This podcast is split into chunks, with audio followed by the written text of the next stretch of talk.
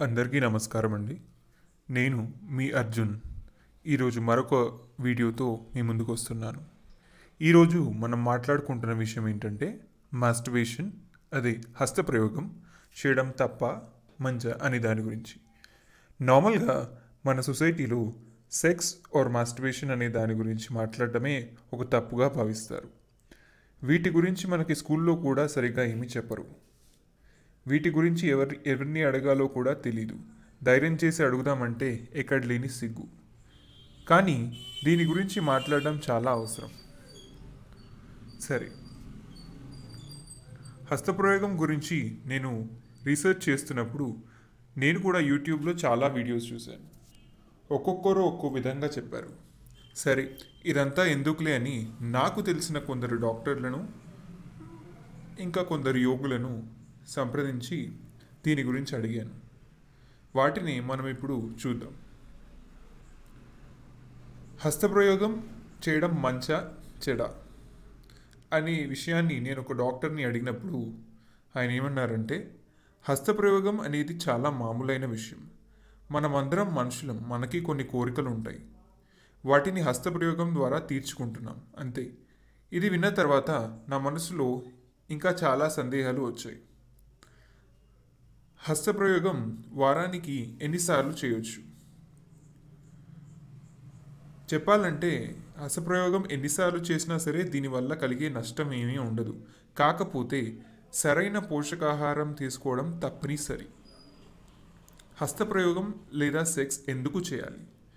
ముందుగా వీర్యం చేసే పని ఏంటి అనే దాని గురించి తెలుసుకుందాం. ఈ సృష్టిలో ప్రతి జీవి తన సంతానాన్ని అభివృద్ధి చేసుకోవాలని అనుకుంటుంది. ఆడ మగ సంభోగిస్తున్నప్పుడు లేదా సెక్స్ చేస్తున్నప్పుడు అది వాటికి చాలా ఆనందాన్ని కలిగిస్తుంది. కావున వాటిని వాంఛ వచ్చినప్పుడల్లా సంభోగిస్తూ సంతానాన్ని వృద్ధి చేసుకుంటూ ఉంటాయి. కానీ మనం మనుషులం. సృష్టిలో ఏ జీవికి లేనంత మేధోశక్తి మనకి ఉంది. మనకి సాంఘికంగా కొన్ని కట్టుబాట్లు ఉంటాయి.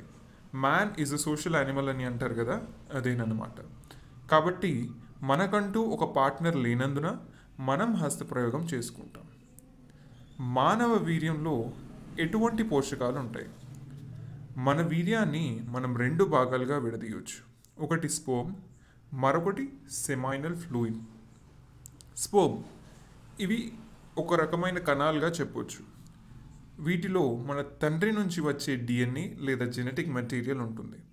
స్పోమ్స్ అనేవి ప్రాణం ఉన్న కణాలు.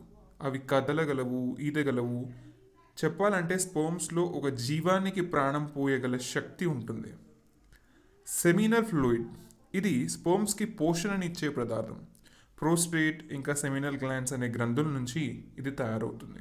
స్పోమ్ మరియు సెమైనల్ ఫ్లూయిడ్ రెండూ కలిసి వీర్యంగా లేదా సీమెన్గా విడుదలవుతాయి. ఇప్పుడు మానవ వీర్యంలో ఉండే పోషకాలు ఏంటో చూద్దాం.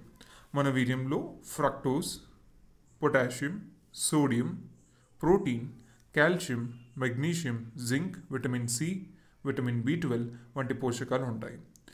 వీర్యం తయారవడం అనేది కంటిన్యూస్గా ఆగకుండా జరిగే ప్రక్రియ. కాబట్టి మీరు సరైన ఆహారం తీసుకోకపోయినా ఇది ఆగదు. దీని ప్రభావం వేరే శరీర భాగాల మీద ఉంటుంది. దీని గురించి నేను డీటెయిల్గా ఇంకొక వీడియో చేయాలని అనుకుంటున్నాను. నేను చెప్పే విషయాలు మీకు నచ్చినట్లయితే నా ఛానల్ని సబ్స్క్రైబ్ చేసుకోవాల్సిందిగా కోరుతున్నాను. ఈ వీడియోకి ఇంతే. హస్తప్రయోగానికి సంబంధించిన మరికొన్ని విషయాలు నా నెక్స్ట్ వీడియోలో తెలుసుకుందాం. అంతవరకు సెలవు.